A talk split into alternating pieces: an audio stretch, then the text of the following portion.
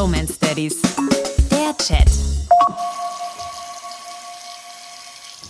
Keule, ich habe mal eine intime Frage, ja? Ich bin gerade im Bad und möchte mich gerne waschen. Aber der einzige Waschlappen, der hier in der Schublade noch übrig ist, ist von meiner Tochter so ein Eselwaschlappen. Also so richtig einer mit Gesicht und Ohren und, und großem Mund. Und ich habe irgendwie ein moralisches Problem damit, wenn mir der Esel feucht durch den Schritt wischt. Also kannst du, kannst du es verstehen? Wie soll ich mich verhalten? Also erstens, kannst du mir bitte keinen hallernden Sound schicken und dann so ein Pieselgeräusch? Digga, was glaubst du, was ich dachte? War das Absicht, Mann? Und dann zu der Eselgeschichte. Was ist denn los bei dir?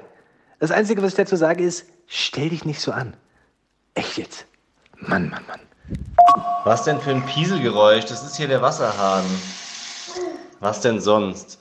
Also, ich habe jetzt ähm, den Eselwaschlappen auf links gedreht und damit zumindest mal so Gesicht und die obere Partie sauber gemacht. Und für den Rest, glaube ich, nehme ich jetzt dann doch ein Bad und setze mich da rein mit so einer gute Nachtfee Badekugel Badeschaum. Ich will da. Willst du mal was sagen?